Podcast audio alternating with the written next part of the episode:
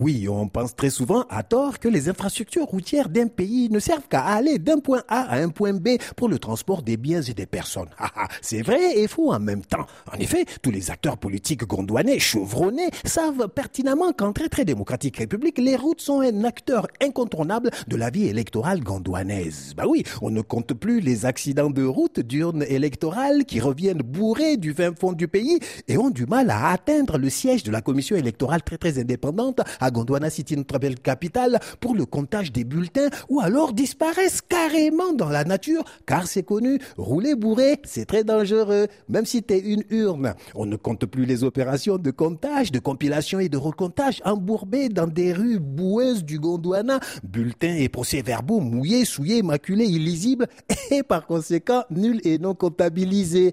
Ce n'est pas pour rien qu'un dicton gondouanais dit que plus un pays a de bonnes routes, plus sa démocratie roule comme sur des roulettes.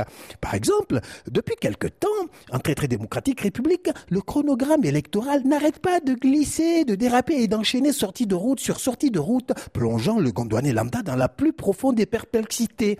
Eh ben, ben oui. Ah, c'est quoi son, problème, notre chronogramme électoral là? Il n'a pas de bon plein ou bien il ne sait pas conduire?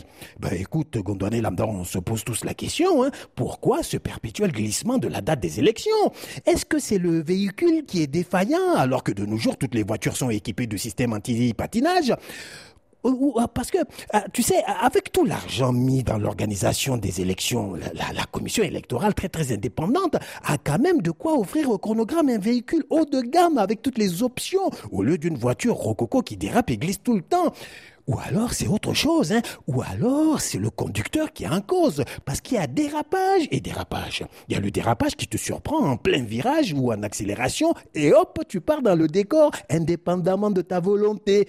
Il y a aussi le dérapage contrôlé, comme dans les films de James Bond, le genre de dérapage qu'on appelle dérapage 007. C'est pas un petit conducteur qui peut faire ça, hein, mon ami. Ce genre de glissement, c'est de l'œuvre d'art, c'est du travail de pro. Tu braques en tirant le frein à main et le talent fait le reste. En une manœuvre, tu empiles toutes les dates, les unes derrière les autres, enrôlement, campagne électorale, élection, compilation, toutes les dates bloquées sur le bord de la route. Du glissement, on est passé au go slow, bouchon, embouteillage, mouse costaud. À lundi.